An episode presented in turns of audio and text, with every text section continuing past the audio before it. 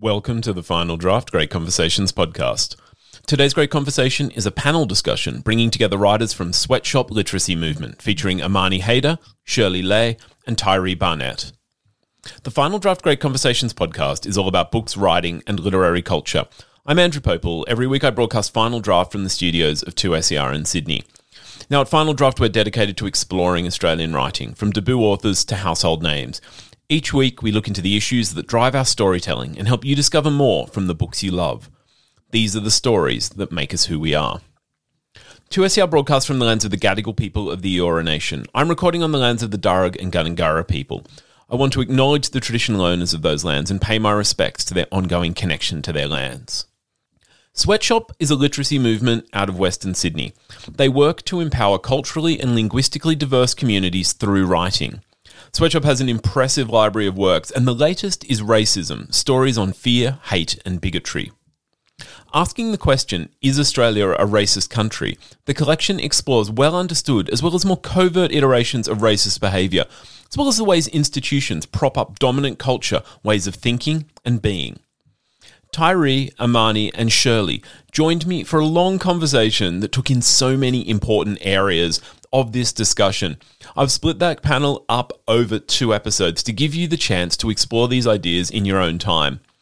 Here in part one, we try to get to the heart of what racism is and how it can exist undercover in patterns of behaviour as well as through the ways different people are excluded from spaces.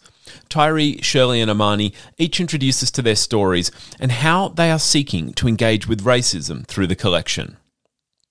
Join me as we discover racism, stories on fear, hate, and bigotry. I'm extremely excited to be welcoming a panel and introducing an anthology Racism Stories on Fear, Hate, and Bigotry is the latest collection from Sweatshop Literacy Movement. The anthology brings together more than 40 writers detailing through their art what racism is in Australia. Now, you will likely have met Sweatshop on this show before. I love their publications, and I can't really go past their own description of their work and mission. Sweatshop is a literacy movement based in Western Sydney. It's devoted to empowering culturally and linguistically diverse communities through reading, writing, and critical thinking. I'm joined by three incredible writers who have contributed to the collection. I'd like to introduce them each to you now.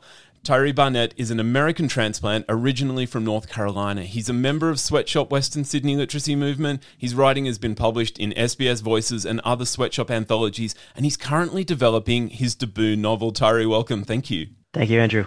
Okay, also joining us is Shirley Le. She is a Vietnamese Australian writer from Yagoona. She's a creative producer at Sweatshop. Her stories and essays have been published in Kill Your Darlings, The Griffith Review, Meanjin, several Sweatshop anthologies, and Shirley is currently working on her debut novel with Affirm Press. Shirley, thanks for joining us. Thanks for having me today. And in, I've somehow done reverse alphabetical order. I'm going to welcome Amani Haydar. She's a lawyer, artist, and writer. Her writing and illustrations have been featured on ABC News Online, SBS Voices, Arab Australian Other, and Sweatshop Women. Amani was a finalist in the 2018 Archibald Prize, and her debut novel, The Mother Wound, is out now. I've, I've received a copy. It's amazing. Amani, thank you for joining me. Thank you for having me, Andrew. Now, this is a conversation like I'm excited to be talking to you because I've thoroughly enjoyed your writing, but I won't pretend that this is going to be like, you know, necessarily a fun or an easy conversation because we're dealing with a topic that is pervasive but also ignored in Australia. And I, I, thought we could start off with the concluding piece in the collection. And in that in that work, conclusion, Sarah Ayub relates a distressing anecdote of an acquaintance downplaying Australia's racist history and its racist present the acquaintance says to her, I find it hard to believe that racism still exists in Australia today. And that's by no means uh, an original comment. I think we've all heard something to that effect. I know people that look like me, and I'm going to single out being white and male especially, too often see racism as being kind of this overt and often violent act.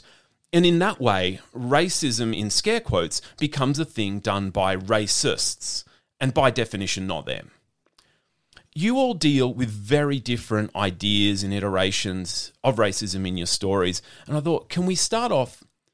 What is racism? How do you understand it? And how does it operate in our society. Shirley, can I can I ask you to start?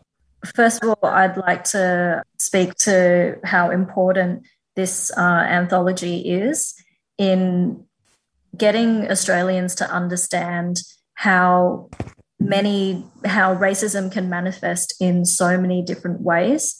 And um, i really think it's important to for australians to understand that um, there are so many different experiences of racism that can happen and they can vary in scale and magnitude and the more that we have these open conversations, the more understanding that uh, the more understanding our country will um, have about this really important issue.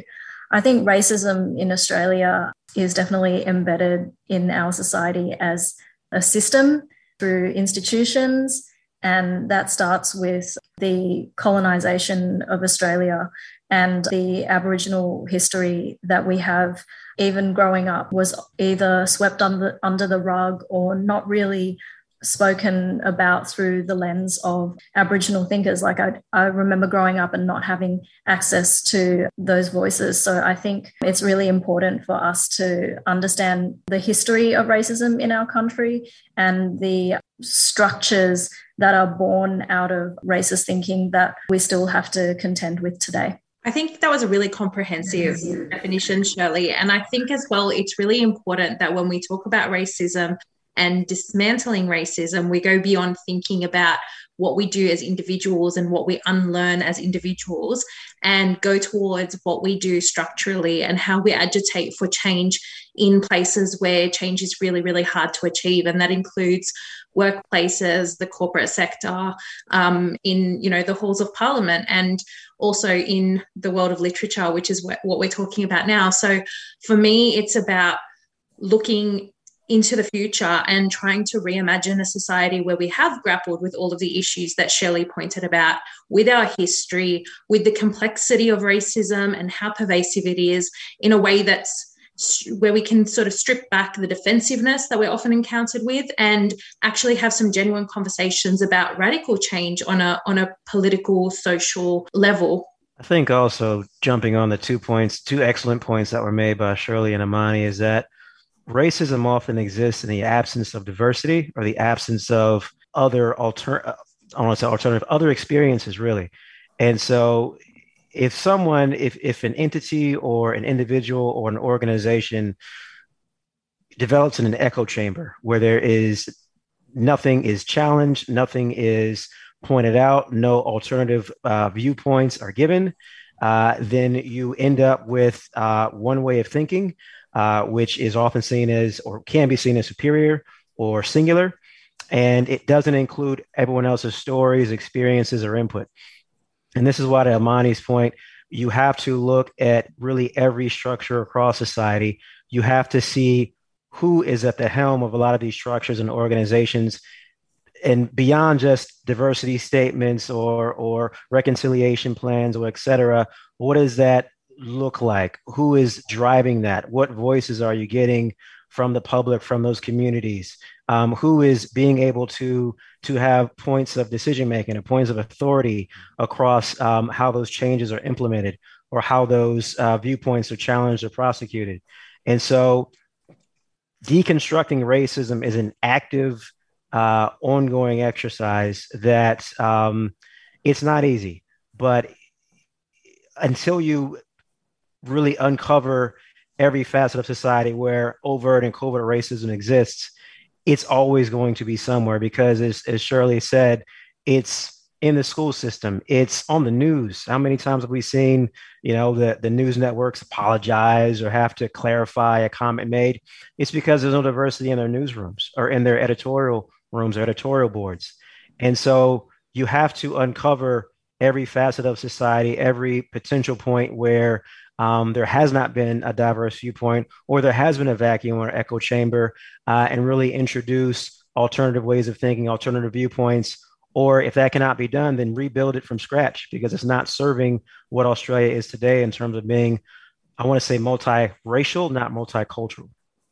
A concept that I've been trying to, I guess, learn about and grapple with how it actually works, and I think you're you're all sort of picking up on on something I've been trying to understand myself is this difference between not being racist. So you're you're the person who sees racism as over there and done by racists, and you're not being racist and being anti-racist, and and connecting in with this idea of there are institutions that by omission or commission you take part in like i mean myself i've i've grown up in australia i've gone through a school system that that recognizes um, you know kind of whiteness as a default in its curriculum and, and trying to actively be a part of that. I mean, I, I saw a thread running through the collection, this assumption that white people and whiteness kind of make on their own access, even when it you know comes to recognizing others as even as having rights. So I saw I saw this um, Tyree in the tourists that arrive and refuse to pay in invasions. In your story in the collection, um, Amani, this came through in the the limited menu at the work function you describe in hijab days how does whiteness and dominant culture kind of use its privilege to, I guess, make itself seem inevitable and everyone else kind of seem invisible? Sure, sure. That's that's a really big question. I think it, as you said, it starts with who's in the room and whose viewpoints are being considered and who actually has the power or influence to speak. Whiteness and white superiority often exists in the absence of diverse viewpoints or challenges. When I think of I guess, whiteness and how pervasive and how it works in a society and clues into its influence. I think of a travelator. A travelator in an airport or any sort of structure is essentially the, the forward propelling motion is whiteness. And so people that benefit from whiteness, from white superiority, just go along the travelator. They may walk in the direction of the force they're being pulled in, and they're paying no never mind in, in, in terms of who they pass or who they leave behind. Then there's another person who may get halfway through and stop and realize, hey, I'm passing everyone who uh, does not have the same perpetual motion or the same energy that I do in terms of being able to go forward so quickly. What do I do? Do you know what's going on? Why are we moving so much faster than everyone else? And then to be anti racist is to be the person that's moving in the opposite direction against the force, saying, hey, we have an unfair advantage. You see that person back there? They're starting so far back from where we are because we have this unseen advantage, unseen superiority that's pervasive across society due to our own not considering other opinions, not bringing in people into the conversation. And so we need to actually go back and assist this person, maybe give something up so that they can move forward or so they can at least be on an equal playing field. And so when I think of the white whiteness and its pervasiveness in society, I think of that analogy. And I guess in some ways that's a way to explain what it looks like, how it operates, and I guess how it moves within society. Yeah, and building on that in my piece in Hijab Days in the anthology, I kind of have explored these environments that I was in when I was a, a, lawyer in a law firm and how whiteness is the default in that setting, it can occur in such a subtle way and it always presumes that everybody is able to conform to that default and doesn't make a concession to accommodate anybody outside of that default. So then what happens is that if you're a person of color in those spaces, which you've usually worked really, really hard to get into, where you might not have the same socioeconomic privileges that other people in those spaces have, where you don't have, you know, a history of lawyers in your family, for instance, or, you know, a network of people who can support you in that environment. You're doing it alone and you're trying to meet this unreachable standard at all times. And sometimes you're conscious of that, but oftentimes you've internalized that standard and you're working towards it regardless. And it wasn't until I was able to look back at my experiences in hindsight through the writing process that I could pick apart some of the more subtle and nuanced experiences I had. And I was not visibly Muslim at the time. So the story is about the shift for me from being someone who didn't wear a hijab to someone who did wear a hijab. So I could actually almost pass as white in some spaces and still sensed this um, feeling of otherness in, in, in corporate events, in corporate spaces. And we know that the corporate world has so far to go. It's not even, we haven't even sort of scratched, scratched the surface yet. But um, in those little anecdotes, I think it becomes obvious how you're always diminishing your your sense of difference and trying to keep up with um, the language, the environment, the fitting in that you need to do in order to get by in these places and to uh, build on your success and have conversations with people, even though those conversations might not even be relevant to your world. And the example that comes up in one of the stories in there is of being at a function where there's been no thought given to any kind of diversity where the menu is a, a, big pig on a spit roasting round and round, and then served as sliders at this Christmas function where you're trying to impress all these customers. And then me looking around the room and identifying people who were probably also Muslim by their names or by other sort of codes that can come across when, when you're accustomed to identifying diversity and realizing that no effort had been made to accommodate people in this space. And yet we were all sort of present in the uniform of the corporate world and in the uniforms of whiteness, participating and contributing, and how undignified it can be to sort of realize that you're sacrificing parts of yourself or silencing parts of yourself in order to keep up. Amani, can I also ask just to, just to clarify? And I honestly, I, I actually think I'm about to pull something from your book, not from your contribution to the collection, but there's a scene you describe graduating where you are there and you see other um, Uh, what would you call them like legacy families where there's multiple families who have been lawyers? And there was something of that description that almost felt like for, for you you had worked so hard and come so far. You were kind of like the person finishing the race saying i've made it. And for them it almost looked like they were you know they hadn't broken a sweat. It was always expected and they had this entire network to lean on yeah, that is actually from my book, and it's definitely a related concept to what I've written about in racism. So it's it's this environment in which um, you know i'm the first in my family to be breaking that barrier to be getting that level of education to be entering a profession to be entering in into such a formal space um, for you know my admission ceremony in that scene and feeling that immediate sense of being a little bit outside this place, this institution, and its traditions and its um, uh, expectations. And I sort of kind of remember, you know, panning across the room, and you you make these observations as an individual passing through white society, and you don't necessarily vocalize it at the time. You might not even think it's, you know, a valid observation to be making, but they're constant things that you're on the lookout for because you're accustomed to bracing yourself for uh, rejection or microaggressions or um, you know people evaluating your worthiness and whether or not you're going to be articulate enough for this space or clever enough for this space or um, capable enough to you know uh, impress your boss and know everything about you know the rugby which you actually don't, care about but you need to know about in order to discuss things with people in a relatable manner. And um, you know there were countless of exam- examples of that you know throughout my uh, legal career.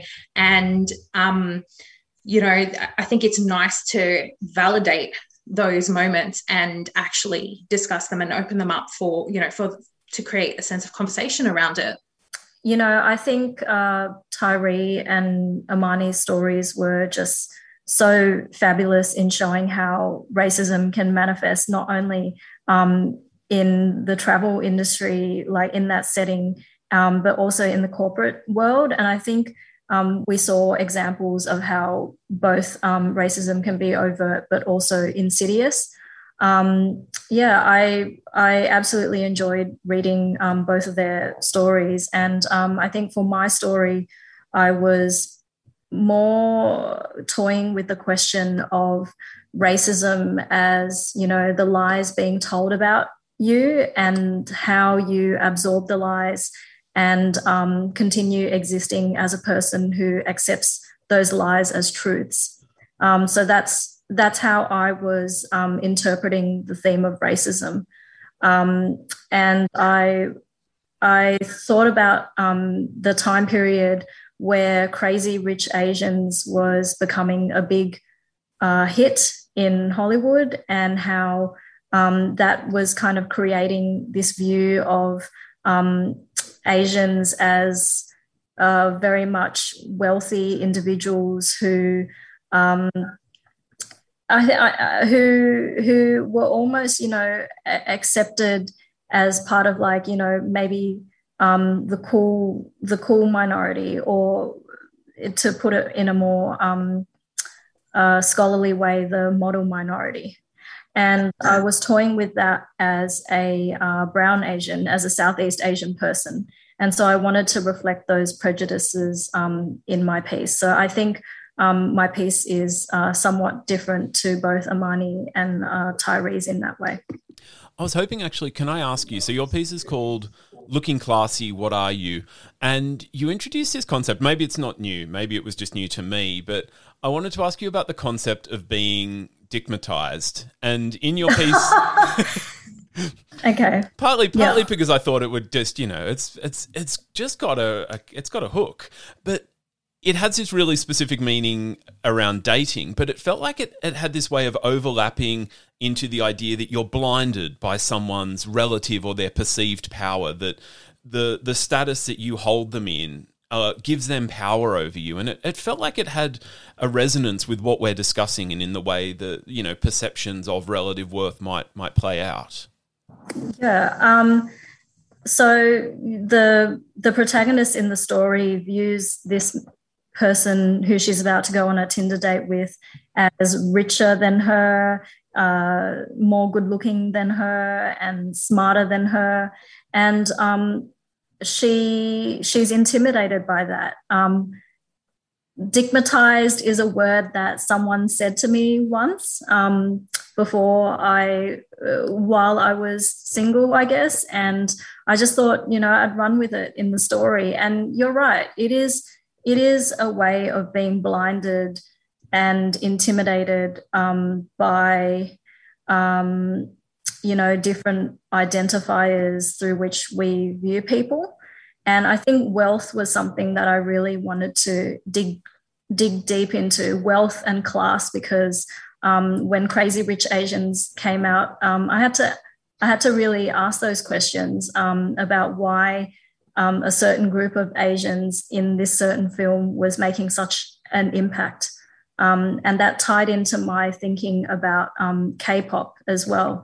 Um, and that wave of Korean pop culture that has seemed to um, be able to penetrate into uh, the Western consciousness. Uh, I, I, wanted to think about um, the acceptable forms of being Asian under a white gaze and how that white gaze can blind us to other for other ways of being Asian and can also limit um, Asian Australians in the ways that we view ourselves. That was really, um, it was really interesting to me because it, it did make me think about the way power can can seem benign, and even in the use of that that sort of term, it, you know, we all had a good laugh at it because it it's got a hook, but it described a power dynamic that that could be difficult. It was also I, I found in the stories this idea around fetishizing of culture. And I popped in my notes specifically um, in hijab days, Amani, you describe a senior lawyer talking about how he wishes he could do Ramadan to lose some weight. And in this way, like I'm seeming to just completely flatten, um, you know, a, a historical, cultural, religious tradition into you know a 30 day weight loss plan um, that you know maybe maybe he could you know subscribe to. Um, but then I, I, also if I think about it Tyree I see that in in your story there uh, the tourists have this very fetishized idea of who these people are. They don't live in a space so much as they are a barrier to the white tourists accessing a space. How does this fetishizing of culture operate or how do you see it operating in terms of you know kind of broader racist action? Because on the one hand it's it's pedestalizing it's putting someone up there it's seeming to be you know it's seeming to say something kind.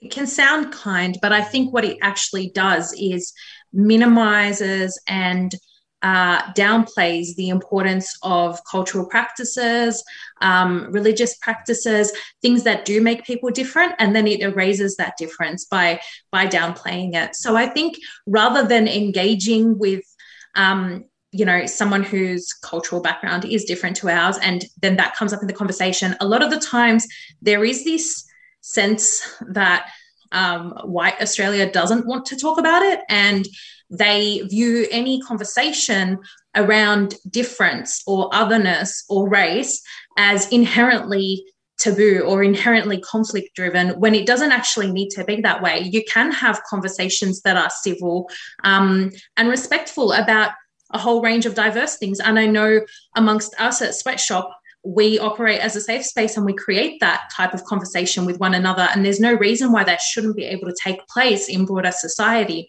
But because of this all pervasive uh, whiteness, because of the way that it's so structural, because of the lack of literacy people have around talking about culture and race and racism, um, these conversations become stifled and awkward and frankly quite embarrassing for the people involved in them. And they're the types of interactions that you're then faced with when you go out into the world and you're just trying to work or you're just trying to build relationships with your colleagues or whoever it might be, where it's this constant sense of awkwardness and tiptoeing around that difference rather than a genuine, warm engagement that we can, I believe, achieve if we do dismantle um, racism in Australia. Thing too, jumping on what Amani has said, which is a very excellent point, is that whiteness often sees um, things outside of whiteness or other cultures almost as things to try out as trinkets or as experiences or as something fun to do you know? Uh, it doesn't matter where the origination of that culture came from. We've seen that with you know however many um, white women there are that are yoga instructors who have no appreciation for the cultural practice uh, that yoga uh, stem from. And I, I, think in, in, in my piece uh, that i wrote for racism uh, there was an example of that where there was a historically black university in the US, um, Howard, where there was a lot of gentrification. Howard was in a black neighborhood that eventually was gentrified and was much more white and, and hippie and expensive. And so you had these new white residents essentially going onto Howard University's campus, crossing over into certain sacred parts of the campus that a number of historically black fraternities and sororities actually had access to that particular square or or square footage or block of land or plot essentially that has it has historical nature. It's almost it's it's it's almost like sacred ground to that particular fraternity or sorority. It's theirs. And you had people picnicking or walking their dog on these sacred historical parts of the campus that had really important histories of being the first part in America where this type of organization was created and originated, being a fraternity or a sorority for social and uh, professional gain, as well as camaraderie. And whiteness treating this space as, oh, it's a park, or oh, what a great place for a picnic, and not bothering to understand when students got upset or other members of the Howard University uh, community got upset at the way they were conducting themselves on this very important land and not bothering to educate themselves. So Mani's point, point or, or grasp that. Similarly to in Santo, where the white tourists did not want to pay a very cheap fee to use facilities uh, to swim in the blue hole and to use the, the land and have access to the land simply because they didn't bother to understand or want to understand the dynamic of these are actually owners and this is private land and you're paying a contribution to access to private land which is completely Western, you know. So them not wanting to understand that goes back to whiteness coveting things and and coveting things that exist outside their culture as experiences or things to try that they don't have to be beholden to cultural practices or to cultural norms or to uh, the historic nature of those spaces or those practices. I'd also like to add to that that um, when I talk when I think about the word fetishization, I really um, have to think about uh, the Atlanta spa shootings that happened um, a few months ago, and I think I think that moment was really a, a way. It was such a tragedy, but also um, I think it started to spark a lot of conversation about how um, Asian women are fetishized and the experiences that we go through um, that are so limiting on our ideas of who we are as people, but also um, can have really tragic consequences um, for our lives. And so, um, fetishization to me as an Asian Australian woman is very much rooted in objectification. And um, sure, you know, uh, I think this conversation has been had to death in terms of, you know, um, quote unquote white men having yellow fever and thinking that it's a compliment to tell an Asian woman that um, you're very much just attracted to her attracted to her on the basis of her race. Um, but I think you know um, fetishization is I think sometimes a cover that um, people use to uh, engage in ways to disempower marginalized groups of people. That's it for this great conversation with Amani Haydar, Shirley Le, and Tyree Barnett. Racism, Stories on Fear, Hate, and Bigotry is out now from Sweatshop, and you can order a copy online at sweatshop.ws. This was part one of the discussion. Make sure to join us for part two, where Shirley, Tyree, and Amani are going to be exploring public and personal responses to racism. We're also going to look at the process of unlearning and discuss how to approach instances of racism in everyday life. Great Conversations is recorded on the lands of the Darug and Gundungurra people. The show is produced and presented by Andrew Popel. Do stay in touch. If you've reacted to anything we've said or any of the books that we've read, I'd love to hear from you. We're on Twitter, Instagram, and Facebook. The handle is at Final Draft 2 SER. Subscribe in your podcast app. It means you'll get part two of this conversation as well as a new great conversation every week. My name is Andrew Popel. I'll be back next week with more great conversations from Final Draft. Till then, happy reading and bye now.